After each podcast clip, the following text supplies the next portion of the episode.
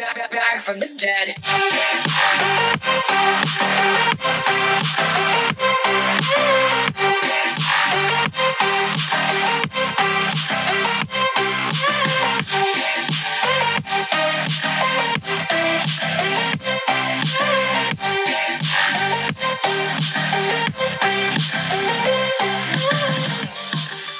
Back, from the dead.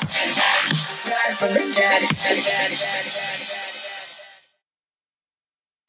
Good evening, paranormal peeps. It is yours truly, Crystal Leandra with Ghost Girl Diaries, and tonight I have my lovely co host, Elfie Music, with me, and I'll bring her in in just a minute. But what's a Friday night without a podcast? So, this is a paranormal podcast for those of you that are brave enough to join the circle.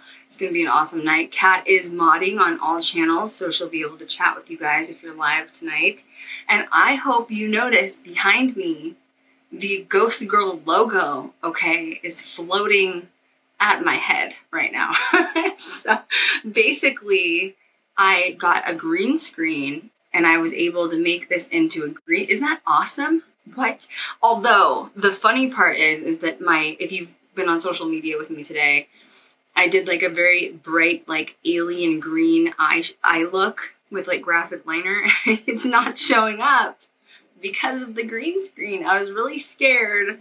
I was gonna look like an alien, okay, with with like my eyelids missing, but it it, it worked out. So if you see my eyelids glistening right now, it's because the green screen, but it kind of looks cool. You know, I wish it was like that all the time. You know what I mean?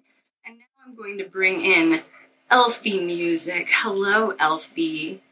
Hello, how's it going? How's it going? Another thing with this green screen, though, guys, if you if you're hmm. paying attention, is that my tongue is red. I don't know why. It looks like I look like a vampire right now. Okay, I look like I've been feasting on, you know, a body or something. I haven't. So if you see blood, it's not. Okay, it's just it's just life. You know. Oh, speaking of that, You just need the fangs. yeah, I just need the. It's, I'm yeah, I'm already a vampire, right? Like That literally. would look so cool. Di- oh, did you see it? Doesn't that look awesome? Um, Oh yeah.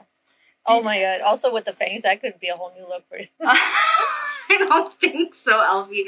But speaking of fangs, I, I wanted like I, I just love tea and like you know when we do our Mhm. streams, we all like you know we have a few things we want to talk about. But speaking of blood and fangs, uh, Megan Fox um, did an interview stating that her and uh, MGK uh, drink Mhm. each other's blood. I don't know if you heard that. Oh yeah, I think I heard wait.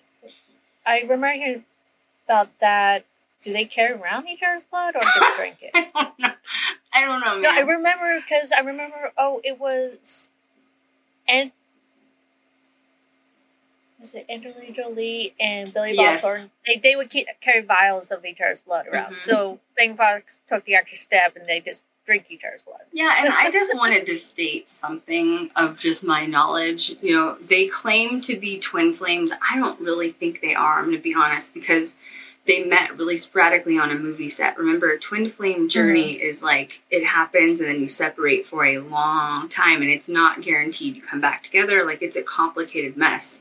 Usually, when you do meet your twin flame, you trigger each other to the point where you almost hate each other because you're literally mirroring each other's bad qualities. Um, but anyway, she's kind of been toting it a little bit like it's a twin flame thing. Let's not Mhm. get that mixed up, okay? Drinking each other's blood is essentially a satanic, you know, ritual. Let's just be honest. And that is not something that we you do as a twin flame. I just don't want people to think that that's what you're supposed to do. Like, oh, I found my twin flame. Let let's cut each other No, open and yeah. drink it. You know what I mean? You, you don't need to do that. I, I think more is just more they're they they're I feel personally they're just playing up further just the like oh we're that strange couple and mm-hmm. everything because I mean it's not like Hollywood hasn't already seen its fair share of strange couples where they really ham it up for the cameras because they're like we know we know already that you're going to take one little thing and like blow it out of proportion why not make it as strange as possible because you'll be talking about us now It is shock factor. I think they like oh totally shock factor for sure. But anyway, uh, yeah, uh, that's not normal. Anyway, I to address that. I mean, as long as you're consenting adults and understand, but it's not a requirement. It's not a requirement, Elfie. Oh my No. god, Elfie, I'm dead.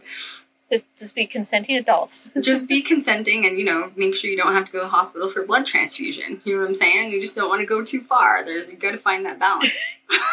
so um now one thing I wanted to touch base with you about you know, because I love getting your opinion. I think that everybody likes to hear your side of it too, because it's kind of funny. Like Elfie and I have a really cool relationship because I think she admires what I've done with YouTube, and then I admire her for what she's done with Paranormal State.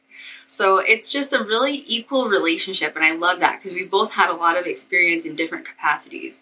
So, um, you know, last week, Kat and I talked about getting out of our last contract, and you were you were part of the contract and um, you know, no names, no names of anybody, but um, you know, I'm sure you can also say that was probably one of the most hellacious um, negotiations you've ever been through. And I just kind of wanted to get, I want you to just chat about it. Like you've also experienced inequality, you know, with misogyny in this industry of film and paranormal.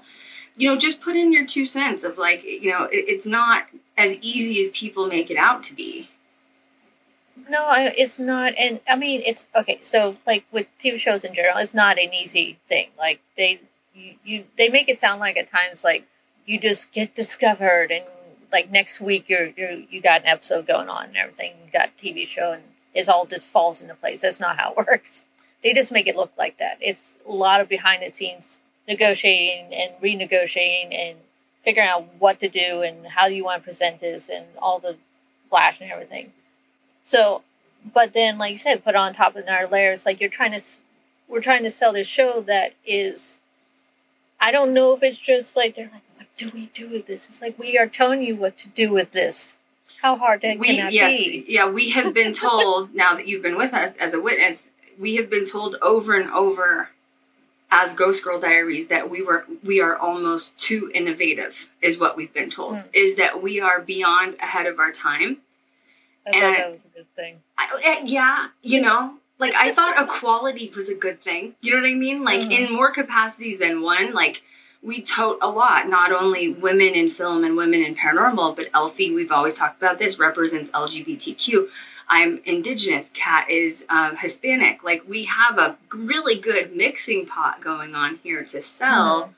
And um, it's just it's strange. But you know you were you did what like 68 episodes or something crazy with paranormal state right? Yeah. and it's not easy getting re-signed that many times and it's still complicated. Like there's preliminary negotiations and then there's another like so there's many contracts throughout the whole ordeal. So you have like your first little contract which is like a Mhm. seller's contract with them saying they're going to try to sell it for you then you get in another contract with like the networks so that when one network's interested you can't negotiate with another network i mean it's Mhm. literally an insane process isn't it Oh yeah, you jump basically you're jumping from one hoop to the other because it's like, okay, you talked with us, now you gotta talk with them, now you gotta talk with them and so on and so forth.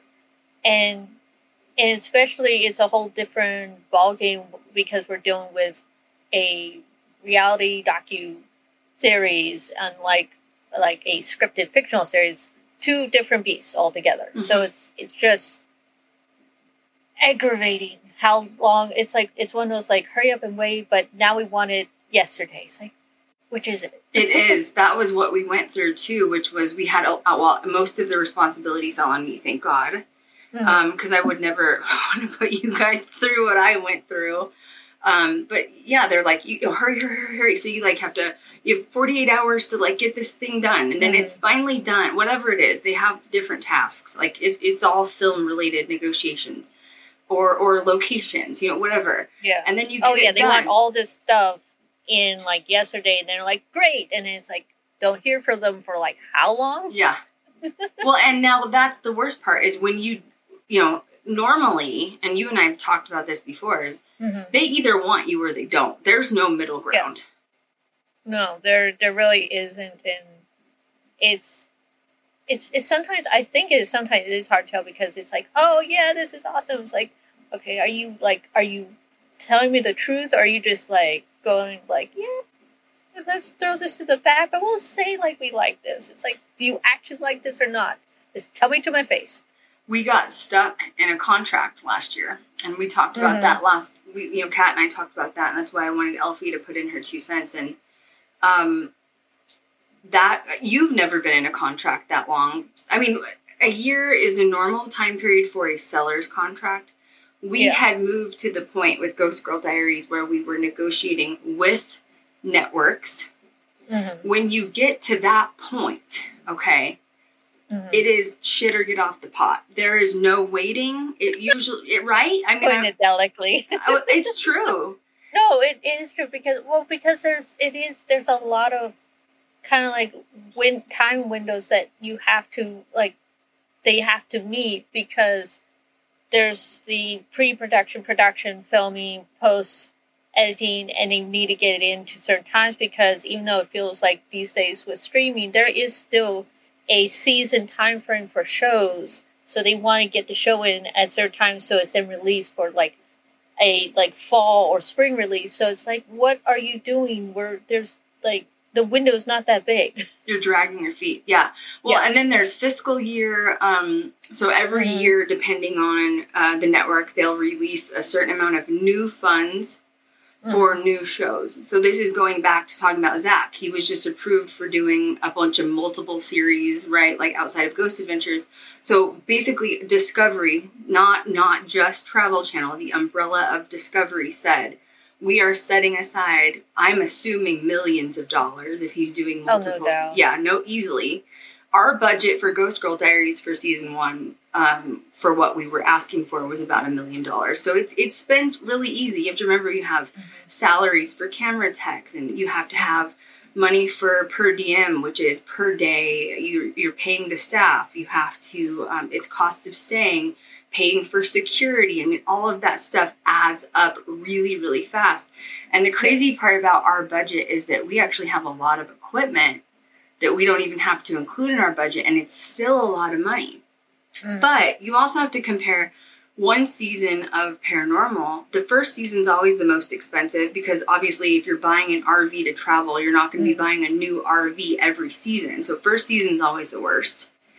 Yeah, all the basically upfront, like you said, equipment, sound equipment, recorders, cameras, every basically everything. If if the group doesn't already have it, it has to be purchased.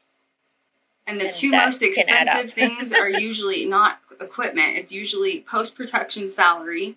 Yeah. And talent salary. So for us, it would be paying Elfie, Kat, and I to be there because we have an established audience, Mhm. um, which is negotiable. And usually you can negotiate the talent salary down first if you need to get a lower budget because what we want to do is be willing to financially you know get it funded so that we can at least get if we get season one done we're like good to go. You know what i mean? Like we're smooth sailing. We're no we know we'll get signed for a second season. But you know you get these this is what i wanted to elfie to kind of to chat about because she gets it. Um and, and not that i'm discrediting kat. Kat's been in negotiations with me too but elfie has been in the game honestly longer than i've been in film. And you know at the end of the day you are asking old white men for a lot of money. And they are the ones in control of it at the networks. And they're investors they're um, executive producers.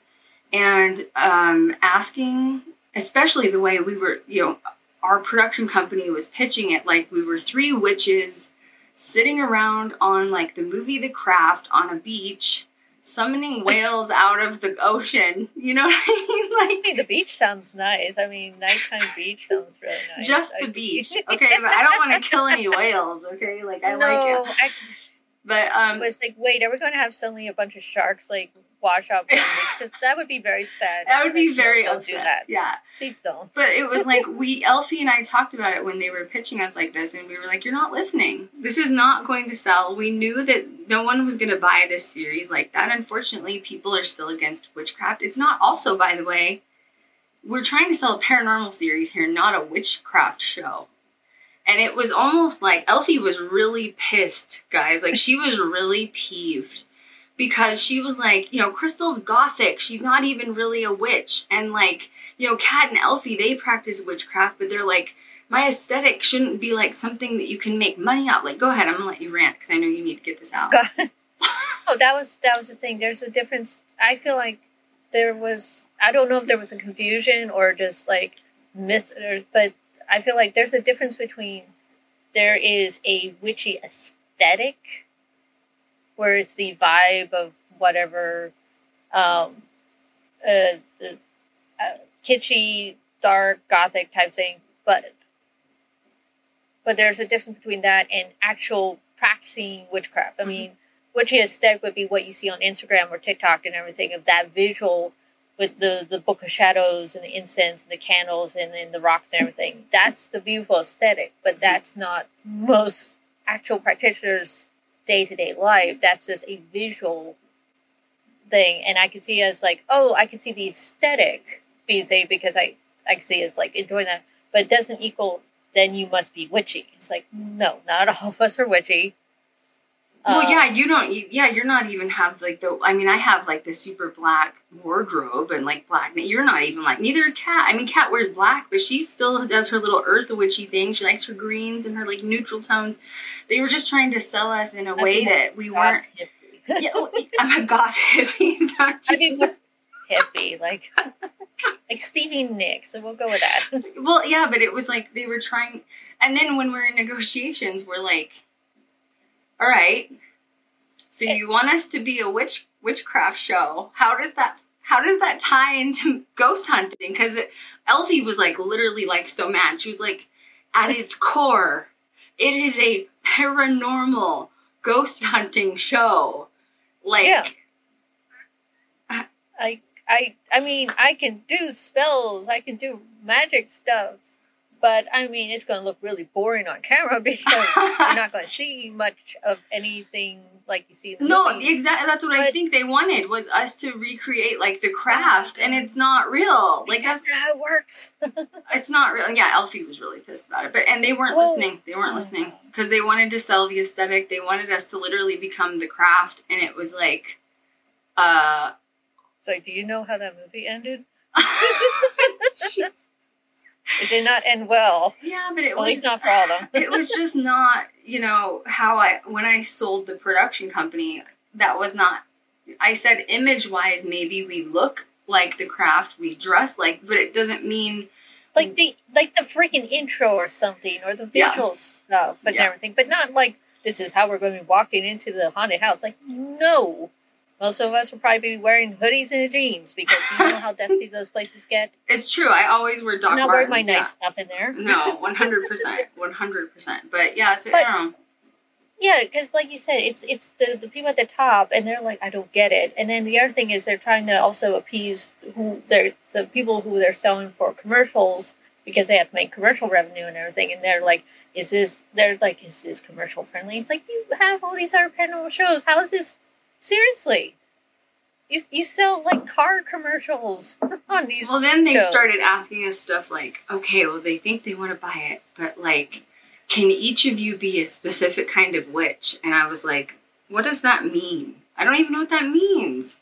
Like, we're not going to portray what ourselves. want, like Like, for example, they this went on. no I know, I know, I know. I don't think I Well, told you this because I was scared you're going to get mad. stuff where you hear like this is the Earth Witch and this is the Kitchen Witch and this is the fire. Like that's not no, that's no. I know, but what that wasn't even what they wanted. Like for example, they had they had interviewed all all three of us, and that's actually accurate what Elfie's saying because Elfie is kind of like the vegan, you know, hippie witch. Like she loves to make her vegan food and like her magic spells in the kitchen, and then um, you know, Kat is like Miss Earth Witch, you know, and like I don't know what the hell that makes me. But what they had done with the interview was they had they had interviewed us and asked us if we had past lives. And I had said, yeah, I was pretty sure that I had lived like in Atlantis. So then they wanted me to do spells on camera where I'm laying underwater, fully submerged, doing spells, spell work. And I was like, because I was from Atlantis in a past life, and I was like, yeah, this is really like almost scripted at this point, and like this is not where I thought we were going with this. Wait, did they ask if you'd wear a mermaid tail too while doing this? Actually, I would have done it oh. with the tail. I would only have done it with It the tail. would have to be the like one of those cool gothy like iridescent like blue and black ones I've seen. oh, like, I've seen the black mermaid. make you like Oh, gothy yeah. little mermaid under the Yeah. water while you're trying. First of all, I don't even- do a spell underwater. Oh, really? I well, that I'd like to know honestly, and, and and they said specifically bathtub, and I was like, no. So we're going to try not to drown Crystal. I- she does this. so I'm underwater talking, blah, blah, blah, blah, like doing a spell, like what's going on? Like what do you? But once again, that tells you that they're looking at Hollywood a little too closely. Like, come on, guys, those are like scripted movies that you're Yeah. you're trying to recreate here. It's not real life. I and the thing is, I don't. Thing is, I like the occult movies. I like the the witch movies, like craft and everything. But it's like that's a fantasy visual. That's not what we do. And I know, and the problem always has been every time when when those movies come out, everyone's like, "Can you do that? Can you float? Can you?" Like, Can I like, float? No. Go on an elevator. If I could, do you oh. think I could probably save a lot on airfare? God, Elfie. Kat said we'll, we'll call it bathtub Atlantis. There you go. There you go. Yeah, it was As you tried to contact your former life in Atlantis. Yeah, what if I have trauma? Because I'm pretty sure I drowned in a past life too. Okay, so that's gonna bring up some okay. trauma, man. Like, what if I don't come out of that alive again? It's fine. so this episode also deals with how to deal with after aftercare when you've had a moment of your past life coming back at you. I thought I was drowning for the second time. I thought we weren't gonna do this again, but it's mm. fine. I think also they were thinking like Stranger Things vibes when she goes underwater and it's like white noisy. You know what I mean? Like she mutes the like. Yeah, I know, I know, I know. Okay, I like I am totally down for the idea of a what, what are those called? Um, uh, deprivation tanks, Mhm. where you like it's looks like an egg and everything. You're saying in salt water, you're just kind of floating there, and you can't hear or see or anything. Those are cool. I I'd like always to float in an egg. I would like to float in an egg. I mean, I, But it's like you get really cool experiences. But it's like that's gonna be so boring because what they're just going to film you floating in salt water and I know, I know, ask you, so what you feeling? I know. Yeah. So you know what? And that's why when the, the wrap up with it is, you know, I asked Kat, I want to ask you the same thing. Are you happy that that we saw the end of the contract coming? Thank God. we saw it coming. I was praying for it. I was ready for it to end. And I mean, how do you feel about the contract ending? I'm happy that it ended. No, I I am glad it ended. That means we can now move on and and take our project somewhere else and not and just be free. We're free now. Be free. I'm done. Thank you. All right, Yes, moving on. We're done. It's it's been decided. Moving on now. well, yeah, and it's true, and it's kind of in the end of like you know, I was I was disappointed when we kind of we we saw it kind of coming. I would say like October, and then we just knew There was feelings. There was like there's something rumbling. well, and we just knew it wasn't right. I feel like instinctively, Mm. like with your gut and intuition, like you know when something's right and you know when something's wrong. And I've Mhm. told you guys from the beginning, like I I've waited for the right contract for so long that I'm not gonna, you know, just jump and get it signed by like whatever. So, Mhm. I mean, I wasn't going to just be settling for anything anyway. And this was kind of proof in the end that sometimes things end or don't work out for a reason. And it's better in the end when it doesn't work out because I really think that if we would have stayed in this contract and I would have agreed and partially why this contract ended was I, I bucked them on everything. I was like, no, I don't like that. No, I don't like that. I don't want to be a one and done season. We've seen that happen with other people in the past, and I know what it needs. And um, Yeah, honestly, also, I would say that's probably one of the biggest things I don't think people realize much about is that you can make changes. You can request changes. Do, don't sign the first contract that is put in front of you because, yeah, just don't. Like, you can ask for changes and, and make your requests and make, like, I will only do it because of this. Like, yeah, don't be afraid to say no because otherwise, Yeah.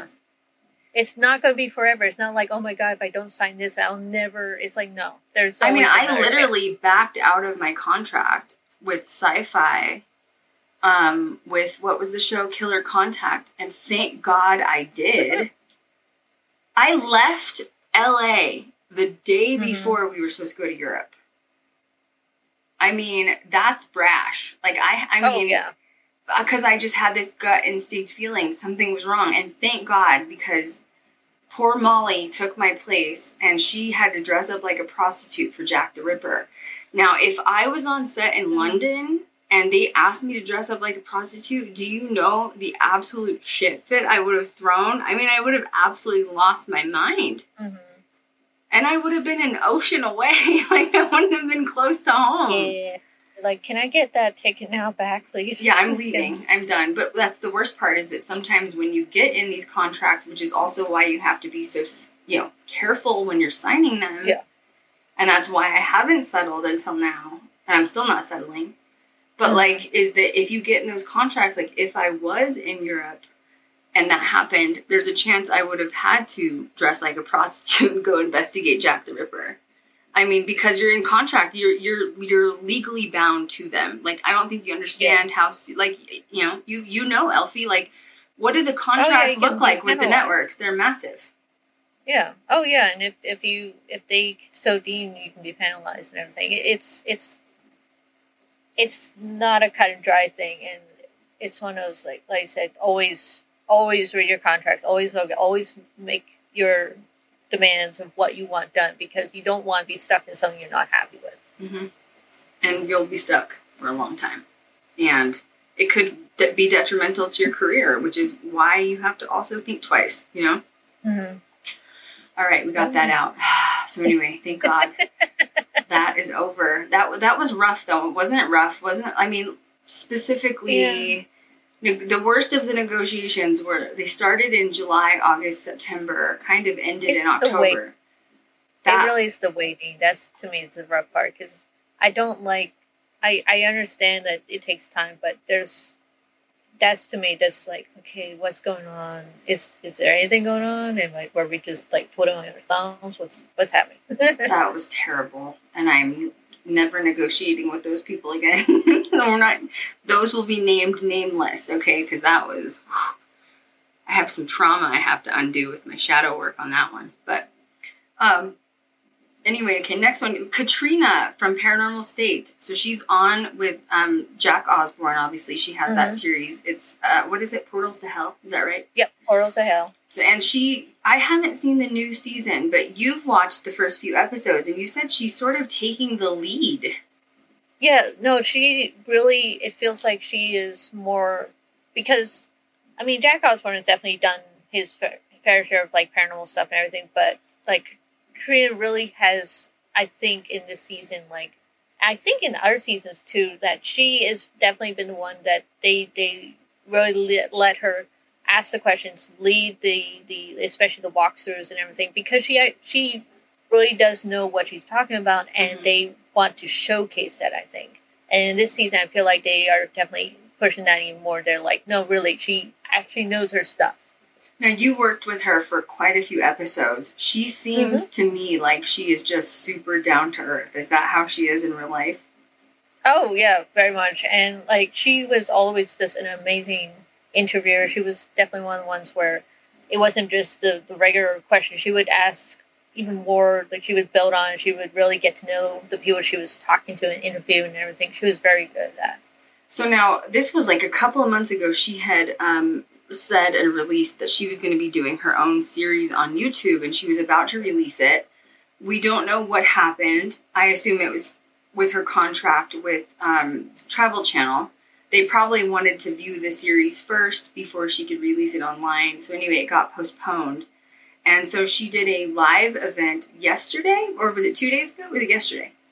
Uh, Two days. it released on the 27th, so two days ago. and then she released her part one of the series. And you, Yep. do you want to talk? I mean, I watched it, but I wanted you to chat about it because I know you were really excited for her.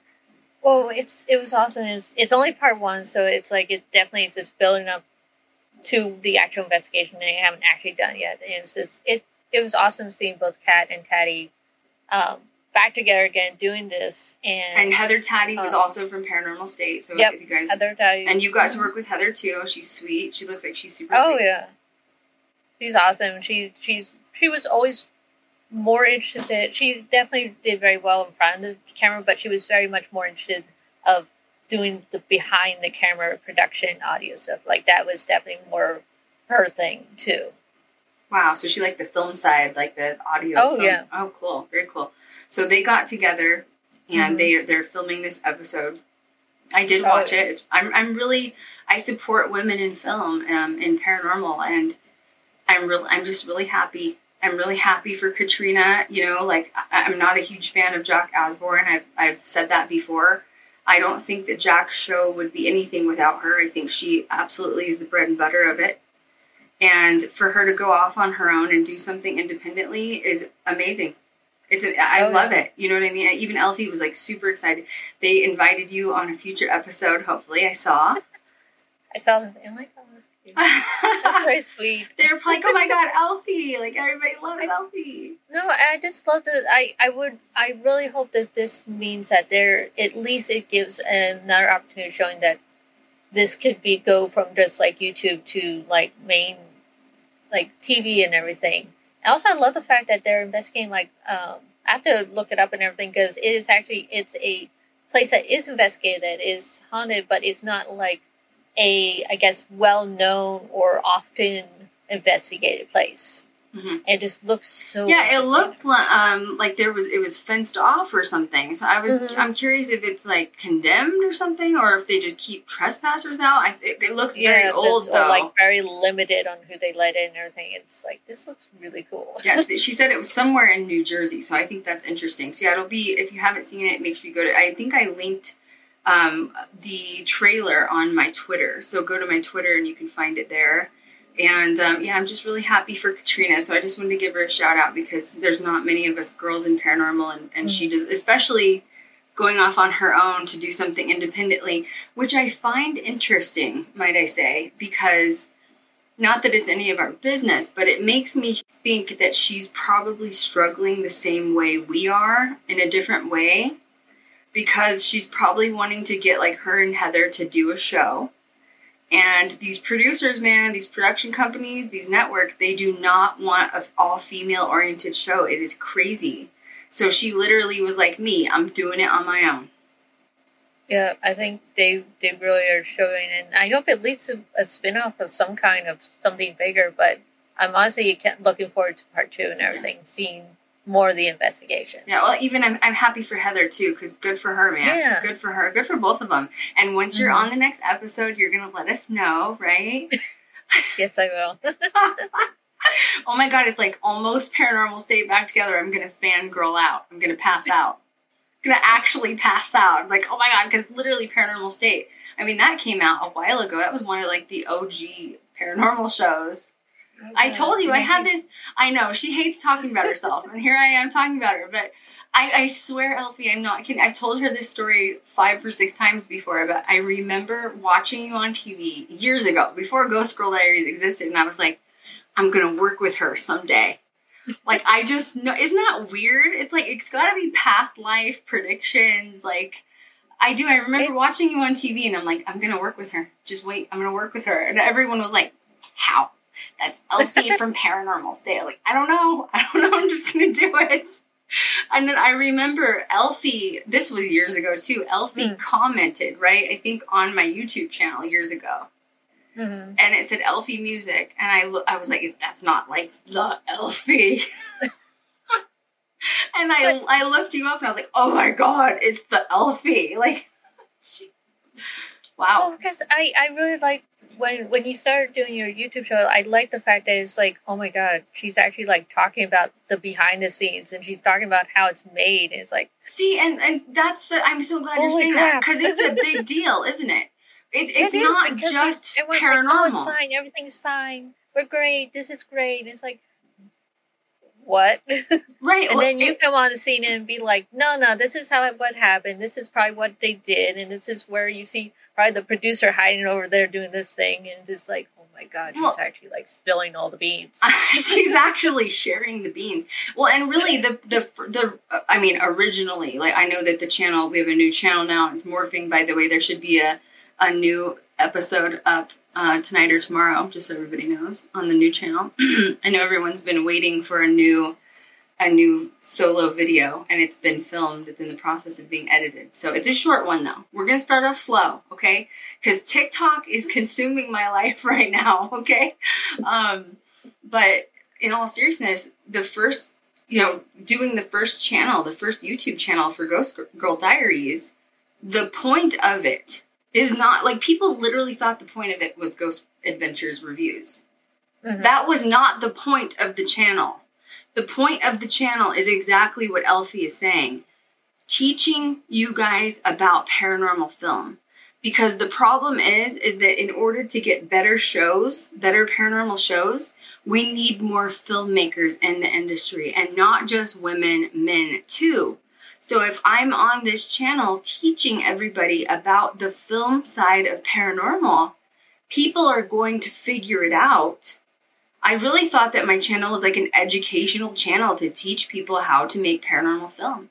And that was the point of it. I didn't want to keep this secret. It felt like it was a gatekeep. Doesn't it? Doesn't paranormal film feel gatekeeped? to remember you have to think too i feel like that time too it seemed like almost every paranormal group i saw on social media was either they had they had a pilot they were filming a pilot they were negotiations like every group was trying to get on tv and i feel like it's one of those like that's cool i really like that but like here's some of what to expect because i don't think the reality or the the weight of it would like sink in until they're actually like in like in deep into it and everything. So I like the fact that you were like, yes, it's possible, but here's what to expect if you're doing this. Well, and a lot of those people that would try to get shows, unfortunately, there is a major difference between YouTube quality film Mhm. and actual television film. And that's where you can't, it needs to be up, you know, like you have to up Yeah. it more. It needs to be more. And another thing, just being a oh, producer. Oh my god, editing's huge. It's huge importance. you can't look like an amateur editor not only with visual but with audio levels. Oh my god.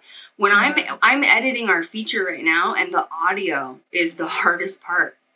I'm doing the audio ed- I'm doing the audio mixing on this one, which is fine. It's just sometimes my ears are like I've heard like too much. But with that being I feel said, for you on that one. you have to do better. Like if you're trying to get with the big wigs, hmm you better be able to pay it up.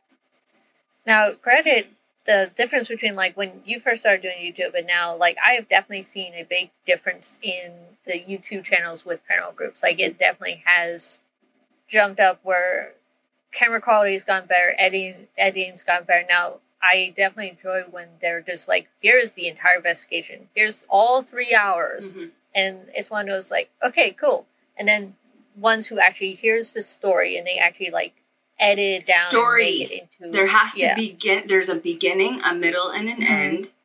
Every story, and I, I don't mean story like just paranormal Yeah. location, but every show. So comparing Ghost Hunters to Ghost Adventures to Mhm. Amy Bruni and Adam, right? So Ghost Hunters is everything is a cricket that farted in the wall, right? Like we're we're gonna debunk it using this cricket that's farting, right? then you have Zak's show. It's a demon. Oh my god, this is the darkest case we've ever been on. But that's his gig. That's the Like, wait, story. wasn't last week the darkest case? It is, but that's on? well, same with Ghost Hunters. It's always a farting cricket or a farting, you know, floorboard, always. And then, or you look at like Amy Bruni and Adam, and she's very Mhm. like quiet, and the girl next door, and and Adam's like the first really major, you know, gay guy LGBT, and and they're Mhm. they're both very kind, and oh, we don't want to offend you, but that's their gig, that's their storyline. So the problem is, is that you you have to find what your like bread and butter is. What are you trying to sell? Even for us with Ghost Girl Diaries, just saying it's a female crew isn't enough.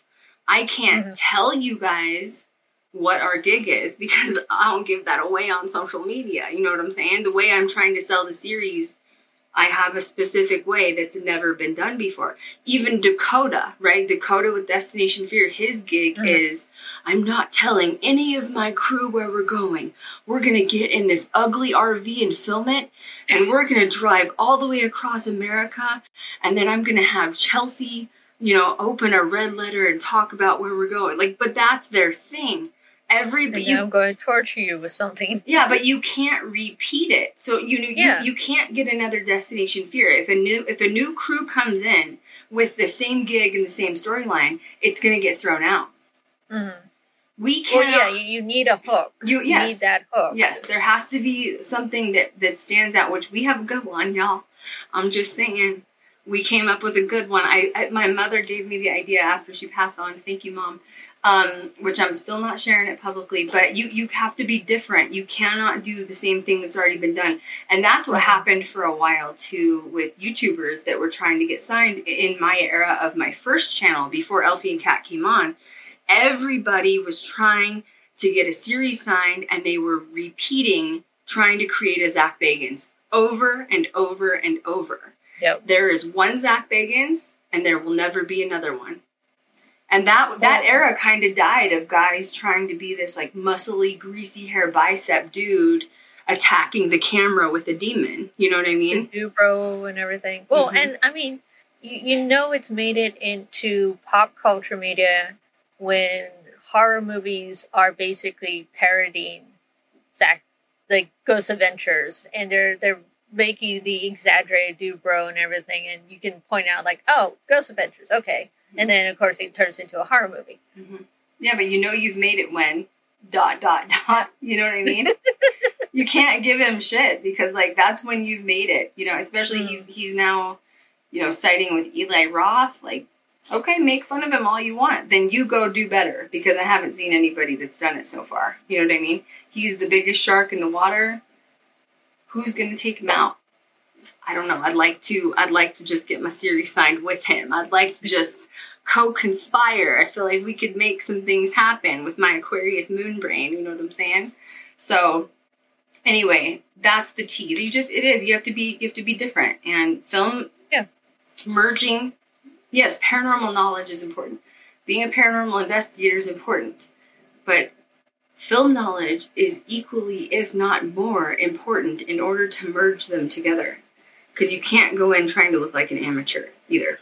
Well, you have to stand out and you have to give them a reason and everything because you will be amongst who knows how many hundreds of shows wine also be sold and everything and you have to stand out some way so what's your hook what's what's your reason what's your story And the production why, why companies do we want to listen to you ruthless, aren't they? Ruthless when they oh if oh they don't god if they don't like you, which I mean, look, I've been told no probably like 300 times. So like my feelings like aren't hurt at this point because I just I'm used to being told no at this point, you know?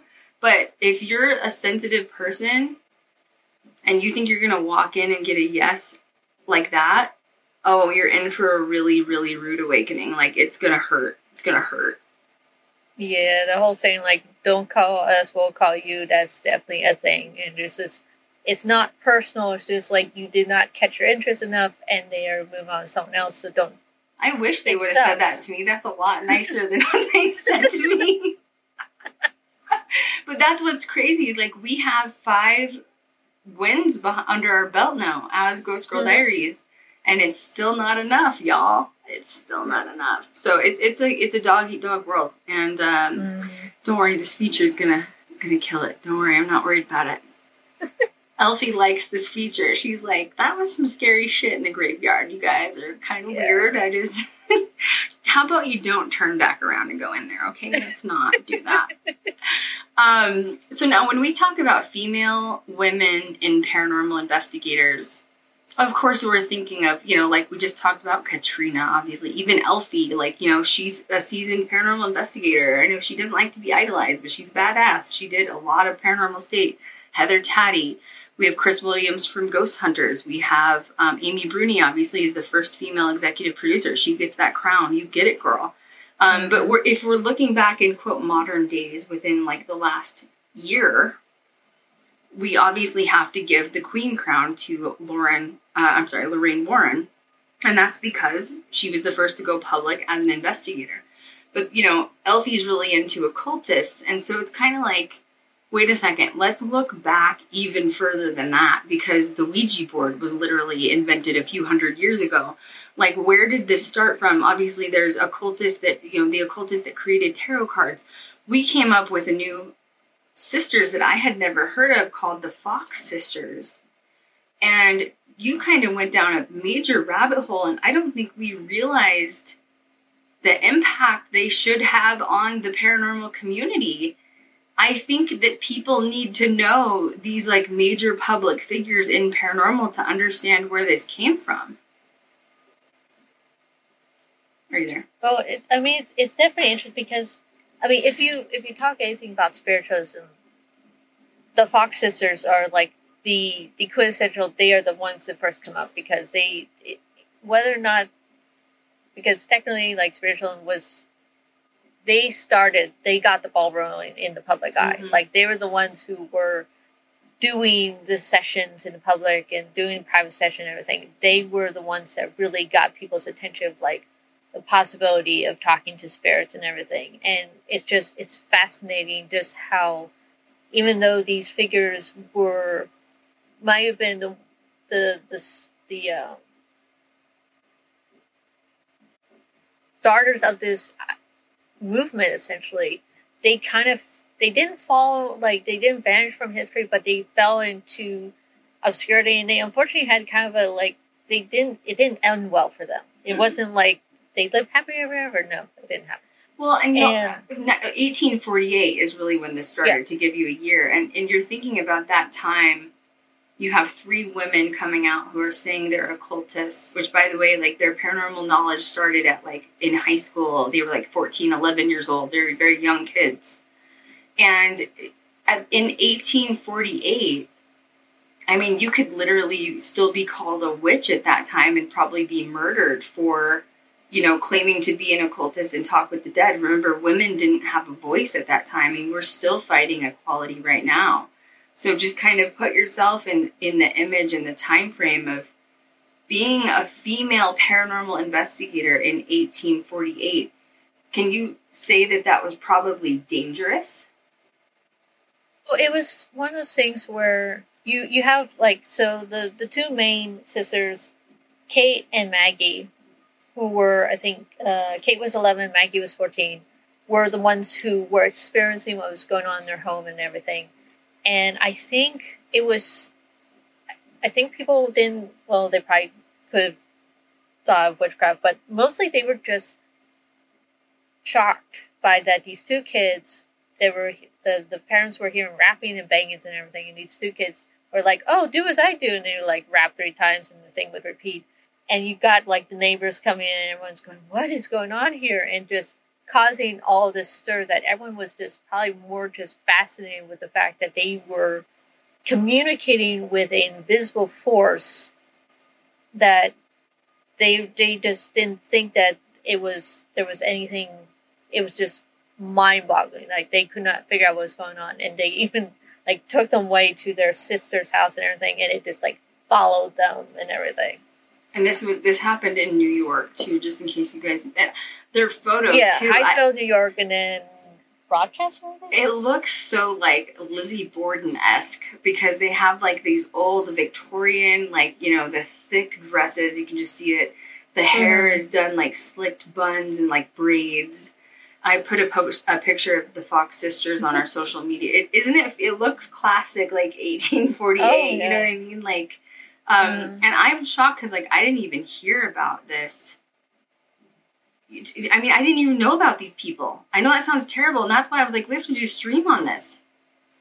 Well, they're they're very fascinating characters because it it's interesting because if you look at they the the two girls, um, uh, Kate and Maggie, they were experiencing this and they were were um, talking to and they actually called him uh, the spirit at one point, Mister Splitfoot and everything. I know what a Um, creepy name. Yeah. Which Isn't is, that is creepy? basically a nickname for the devil and everything. So they call him Mr. Splitfoot until uh, they, through communications, they figured out that it was a peddler that had been murdered and buried in the basement of, buried under buried in the basement of their home that they were living in. But how specific when you don't even have electrical equipment to getting like EVP? You know what I mean? Like, Well, also you have to think too that the way they first started communicating with these spirits, like the knocking and rapping, they basically would have to go through the entire alphabet and wait for a knock at a letter and like painfully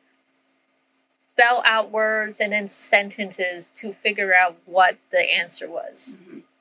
Like that just sounds mind numbing, honestly. well, it's almost like a a really slow old school Mm-hmm. Ouija Ouija board, like, but not a Ouija. Like, uh, yeah, I oh yeah, they upgraded letter. Yeah, thank later. God. They got better at it. Thank God, but but yeah, like wow, the patience that they had, and and and how did their minds work like that to think, to be able to create a tool for communicating? Well, it wasn't till it wasn't them. It wasn't. It was other people much later who just figured out how to. Uh, the they basically were trying to figure out quicker ways to communicate because like going through the alphabet again and again and waiting for knocks that was getting very slow.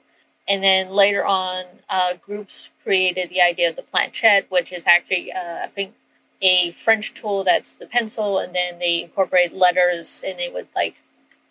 Okay, I was gonna ask you this. This is like a random question. You may not know how to Okay. answer to it, but like, because I was reading through this, do you think we could recreate that somehow? the wait the planchette. Like, yeah, like the old school like pencil planchette thing. Do you think we could? oh, rec- totally. you could. Oh yeah, no, you can definitely find them because it, it- Okay, so when people think of planchette, they think of the, um, the the the Ouija board today with the the small plastic toy. Mhm. The planchette back then was like huge and was on like three wheels with a pencil in it, and you just rolled around with that. See, that totally is could be recreated. We need to recreate that because I just feel like, because it's like, I mean, you know, technology is cool. I love tech. Obviously, we have like the best thing, which is the SLS. We, we use that for our investigations. But Mm. I don't know, sometimes it's kind of cool to just strip it down to like some old school stuff, isn't it? Well, oh yeah, no. I honestly, I've one of the things I've always wanted to try to do is because one one of the early ghost hunters I always found fascinating, um, who was both famous and infamous, was um, Harry Price from the early 20th century, and this guy was one of the first you would say that was a ghost hunter that used equipment in his investigations, and he had like old school recorders and audio uh, microphones and everything, and just this early 20th century electronic devices that are like dinosaurs today Wow. but i've always wanted to use that or like the the the my the um analog tapes and everything that you saw like in the 70s with the warrens or with hans holzer Mhm. and whatnot like that stuff i feel like would be really cool because sometimes i wonder is as we digitalize our equipment or as we upgrade it like do we lose any of that connection with spirit communication compared to what would people were getting with analog I've always wanted to do like the like I, I mean where the hell do you find a tape recorder at this point? You know what I mean? But like but I have I've goodwill or ebay. Yeah that's true. And, but then how do you find blank tapes? But like when I feel like oh god that would be the worst part. that would be the worst part. But I would want to try the tapes just to like compare the quality oh of like yeah. the EVPs you know what I mean? Like I assume like it to a work. digital one and an analog yes. yeah. Oh one my god. see what it'd be like. Yes. oh yes. i'm down for that. See, I like weird experiments like that, like using old school stuff versus new Mhm. school stuff, and like, and Well, Harry Price was one who would put flour down beside flour down uh, near the doorways or steps or anything to try and see if any footprints would appear. And he'd be the one who would put like strings or across doors. Like he did all sorts of stuff to try to prove or disprove if the place was haunted. I'm like, I want to do that now. I do too. I like I like weird stuff like that. I think it'd be fun to incorporate old Mhm. school, and not only that, but like give an alma mode to those people and like bring them back to life because I feel like a lot of us. Not just me, because I don't know all of them. Elfie's very well versed in all these occultist paranormal investigators. But I think that the public needs to know and understand these people because it all of our investigations started from somewhere and like these people need to be given a little bit of a crown like it, without these baby steps of a string on a door baby powder or or flour on the floor we wouldn't be where we're at today Oh yeah. Well, I mean, I think sometimes people think like ghost hunting didn't start until like the 2000s with like ghost hunters and whatnot, and it's like no, this has been going on for some time. There's been there there was Hans Holzer, there was Warrens, there was Or Price, okay, there- another thing out uh, Polaroids, okay. But I think Yes. they stopped yes. See, like we Oh. have ideas, guys. Like imagine what our series would look like. Like I would I mean I I don't brought it back. I think they brought back the Polaroid. it's not so a we po- actually it's could- called something else now, but yes, they do have the Polaroid something else. Wait, Maybe- is it an actual Polaroid camera or is it a digital that just prints out a Polaroid? See, we'd have to check. Picture. We'd have, Okay. but I bet you once again, hitting eBay, you could probably find a Polaroid. Oh, I have a Polaroid camera. I have a. Sp- Oh, yeah. Don't Same judge. here. don't judge me. I have. I need the film still. Wait a second, Elfie. I oh. have a Spice Girls Polaroid camera from 1998. Okay, Yeah. I do. I do. I have That's, it. So I just need some film. take that investigation. I think I have my mom's Polaroid camera too from like the 80s Oh. buried somewhere. But like, yeah, I mean, that once again, you standing with the Polaroid taking snaps Mhm. as I'm taking digital shots, comparing evidence. I don't know. I just think it's cool. I just think it's cool. Oh, I'm totally down for that. I mean, I would love to compare and contrast them and everything. Well, yeah, But which one's better in the end? What if the Yeah. tape deck is better than like a digital? Well- you know what I mean? Well, yeah, because I think I've even heard people talk about with digital audio recorders. It, as the audio recorders get more advanced, they are getting more particular about uh, when they record, uh, cleaning out basically anything that is not what they're supposed to be recording, which is human voice and everything. So they actively um, clear the the audio file and everything as they record, compared to analog, which just records everything and especially was one of the big things where you had to have an external mic because if you had an internal mic then you would also hear it recording the the internal sounds of the machine Mhm. so it's always wondered like is because audio recorders are getting much better at cleaning up the audio sound as they record Does, Does it it accidentally eliminate? Yeah, Yeah. yeah, basically it could. It could. so like my very first now my very i still have my very first um night vision handy cam. cool oh it's old as f oh it's so old. i mean it's like probably from like 98 or something because remember back that's ancient for it electronics is it is and but like it was one of the very first night vision handycams that ever was created because if you remember back in like the 90s when sony was i think it's a sony when sony was creating it the very first which mine's included the very first few that were developed actually kind of had like um like x-ray vision so you could see through people's clothes because the lenses were so good. Yeah so they had to stop you have to be selling careful, them. like what, like don't. You have to be careful what shirts you wear. Oh, it's still- suddenly would see your bra and everything. Well, no, it's still. I mean, night vision is still fairly see through. Like Mhm. I, I have Oh, rules yeah. on set, like no leggings, absolutely no leggings. You can see everything through leggings. Mm-hmm. I, I made a joke one time on on the old YouTube channel. I was filming a pilot, and I wore leggings with Oh, my no. camera tech, and I had Spanx underneath my leggings hmm and you couldn't see the leggings. You could only see the Spanx. And my camera, t- I was my camera text like, "Hey, Crystal," and I mean, he like he's a guy. He's like, you know, like I just um, like I don't want to embarrass you, you know. And I was like, "What? Just what is it?" You know, he's like, "Well, it just kind of looks like you're you're like not wearing pants." And I was like, "What do you mean?" And he was like, "It's just like you just like your pants are invisible." And I was like, "Okay, so what does it look like I'm wearing?" He's like, "Well, I don't know what you're wearing underneath, but like, are you wearing swimmer shorts?" Because it was the Spanx. I know, I was dying.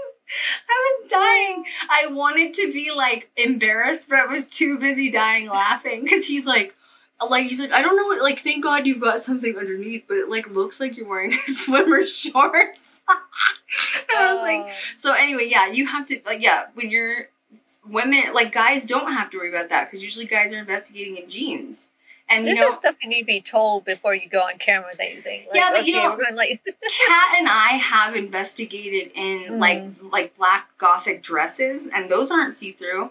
It's just Mhm. something about the thin legging material that like you can Oh see yeah, you can see it. You know what I'm saying? Like you can see this every- where why I wear jeans. Yeah. Also because like uh, no, also no. Don't I wear don't wanna, like- shorts. tear myself up. don't wear Spanx on set. Um, in fact, I, I when I was first training Kat and a few other people that are no longer with us, I made them go on night vision, not recording. I put I put the camera on night vision, and I connected it to the TV. It wasn't recording, and I made them come out and look at themselves on night vision. And I made them wear leggings and everything. And the cat was like, "Holy shit! Like you can see everything." I was like, "Yeah, see, there's a reason. Yeah. There's a rule, and that's just the rule." Cause and there was a, a particular person in the past that did not like that rule. She only wanted to wear leggings, and I was like, "Then you're gonna have to be filmed from like chest up because." You know, it's, it's just like you, you don't want to act. Give a show, like, ex- free show. No, well, it's one of those like, oh my god, just don't. Alfie. Well, because and you don't think like honestly, like you have to think about it because when you're investigating, you're not really thinking about and stuff until like after the fact when you see the film, you're like, oh wow, no. Yeah, and, well, and that's that's why I made them look on camera because, Mhm. and I'm just being real. Like, it doesn't matter what size you are. You could be a size three, and when you're wearing leggings, you look unpleasant, well, and feel like everything sort of hangs like a out. good test run. Like Yeah. just test all your clothes that you're going to wear on just a Just test. make sure how does this look. Like, just do a you- test run. Not visible, anything not good. Awesome. I That's one of and. I as anyone that's listening, I usually layer layers seem to really help. So I'll wear like two camis and then like a long sleeve shirt and then like a t-shirt over that or something. You know what I mean? If you're not wanting to go the hoodie route because I tend to get I think I'm like so communicating and I get so into ghost hunting, I get really hot. So I can't wear hoodies usually unless it's like a really Mm. cold location. Um, so yeah, I do I do jeans and like layers, but hoodies are okay too. Yeah, I prefer layering and hoodie mostly just because I don't care what location it is. I always end up cold. Yeah. it like doesn't matter where I am. It's just there. There's most of the time those buildings have no electricity, no heating. It's like you'll feel it even in the summer. It'll be cold. Well, and they're dirt. They're dirty usually. Like you're Oh, yeah. crawling, and yeah, I mean we we go into crawl spaces, and and attics are gross, and spiders, and so yeah, I usually I tend to wear long know what. I've been held. Oh yeah, I'm sure you've had some experiences. But what's your worst grody location? Not not like the name of it, but like what happened. Well, I remember there was a couple of times where like I either investigated. Um, oh, there was this one time we were in the basement of this one house, and there was okay. So sometimes with way uh, the house, the newer houses will uh, be built, there they'll have a the basement, but then there'll be like a hole where the porch will be and everything, so you can get out of the porch as well. And there was something in there i can't remember what we were needing to check out from but i apparently decided like i will go in there and Ew. i crawled in but then i had to crawl backwards out and it was a moment where it's like okay i'm going to need help because i'm going to need to keep my shirt down while you pull me out so i don't accidentally flash everyone yeah.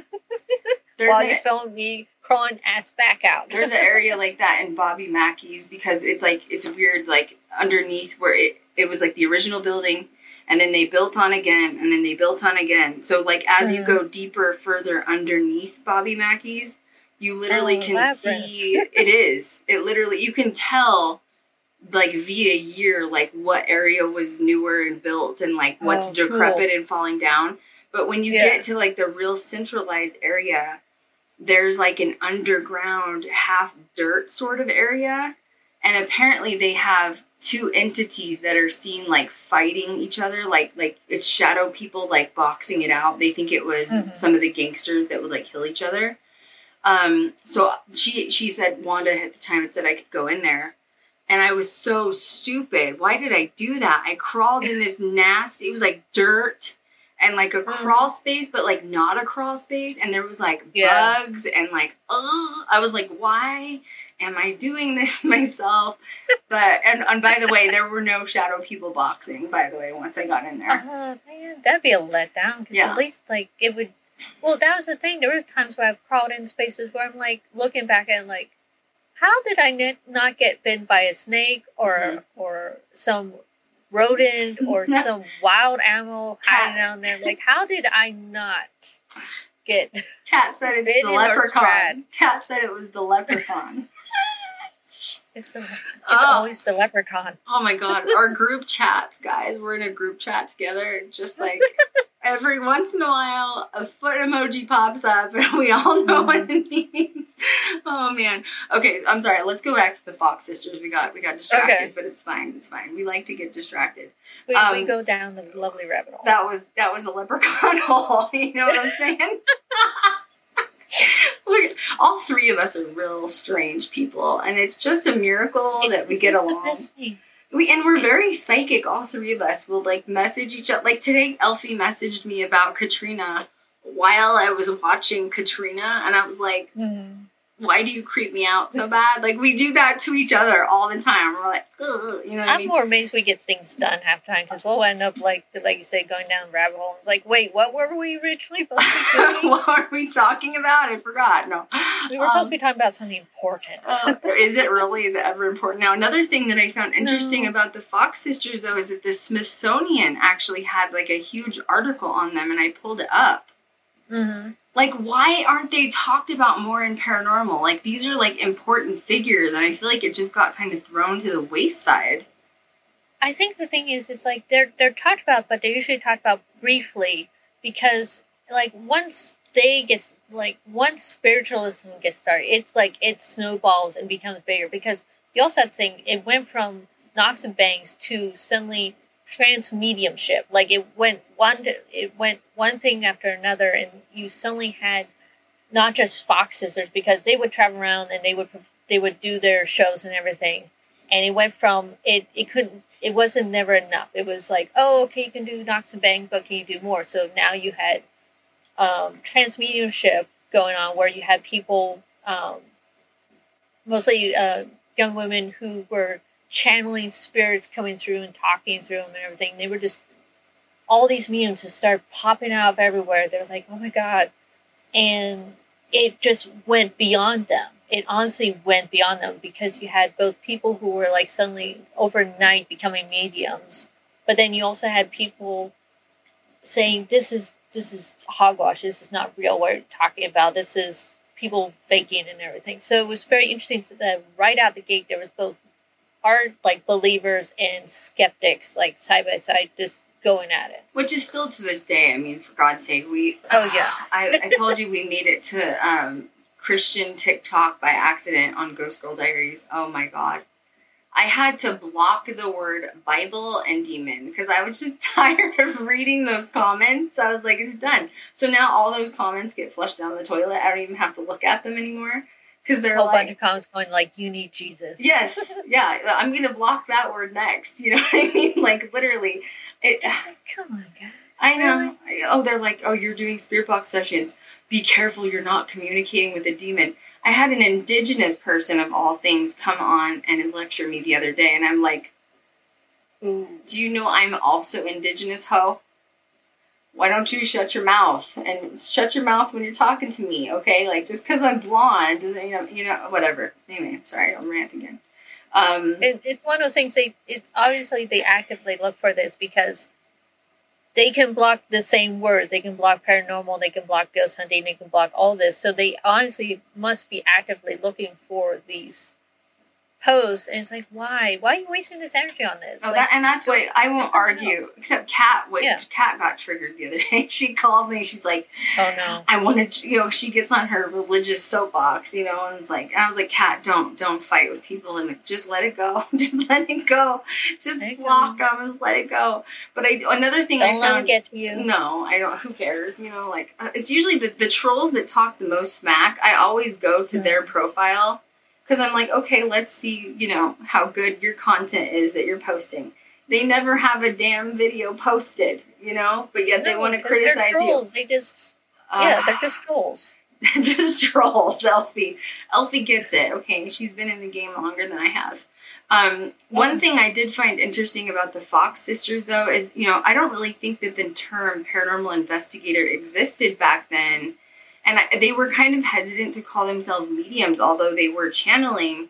But what the term that kept coming up over and over again as they're connecting with the dead is spiritualists. Mhm. And I don't know why I found that really compelling. It was almost like they were very independent and they were like, I'm gonna I'm gonna create my own term and I'm gonna go on my own term and like I just don't care what you think about it. And I No, liked it. Well, and and this is the thing I find interesting. It's like spiritualism and spiritualists is still very much alive today. I mean, it's there are people who are spiritualists that go to the the churches and they have sessions and everything.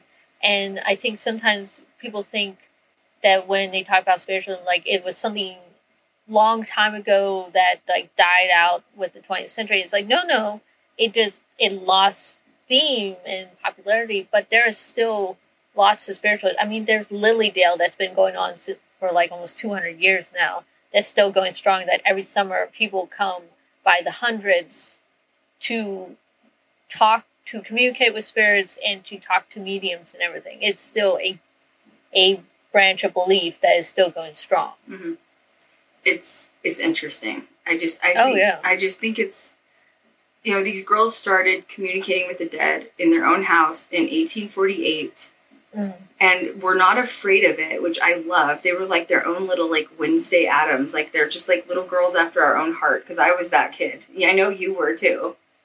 And Well, they're they're like, oh, do this, and their mother is like freaking out, going, "What is going on? What are, what is this rapping one?" And they're like, "Oh, just knock and make noise." And they're like, their their parents are freaking out, and they're like having fun with this invisible spirit. And this is honestly also sometimes where people think whether or not what they did was real or not because they were so chill with it and Mhm. everything.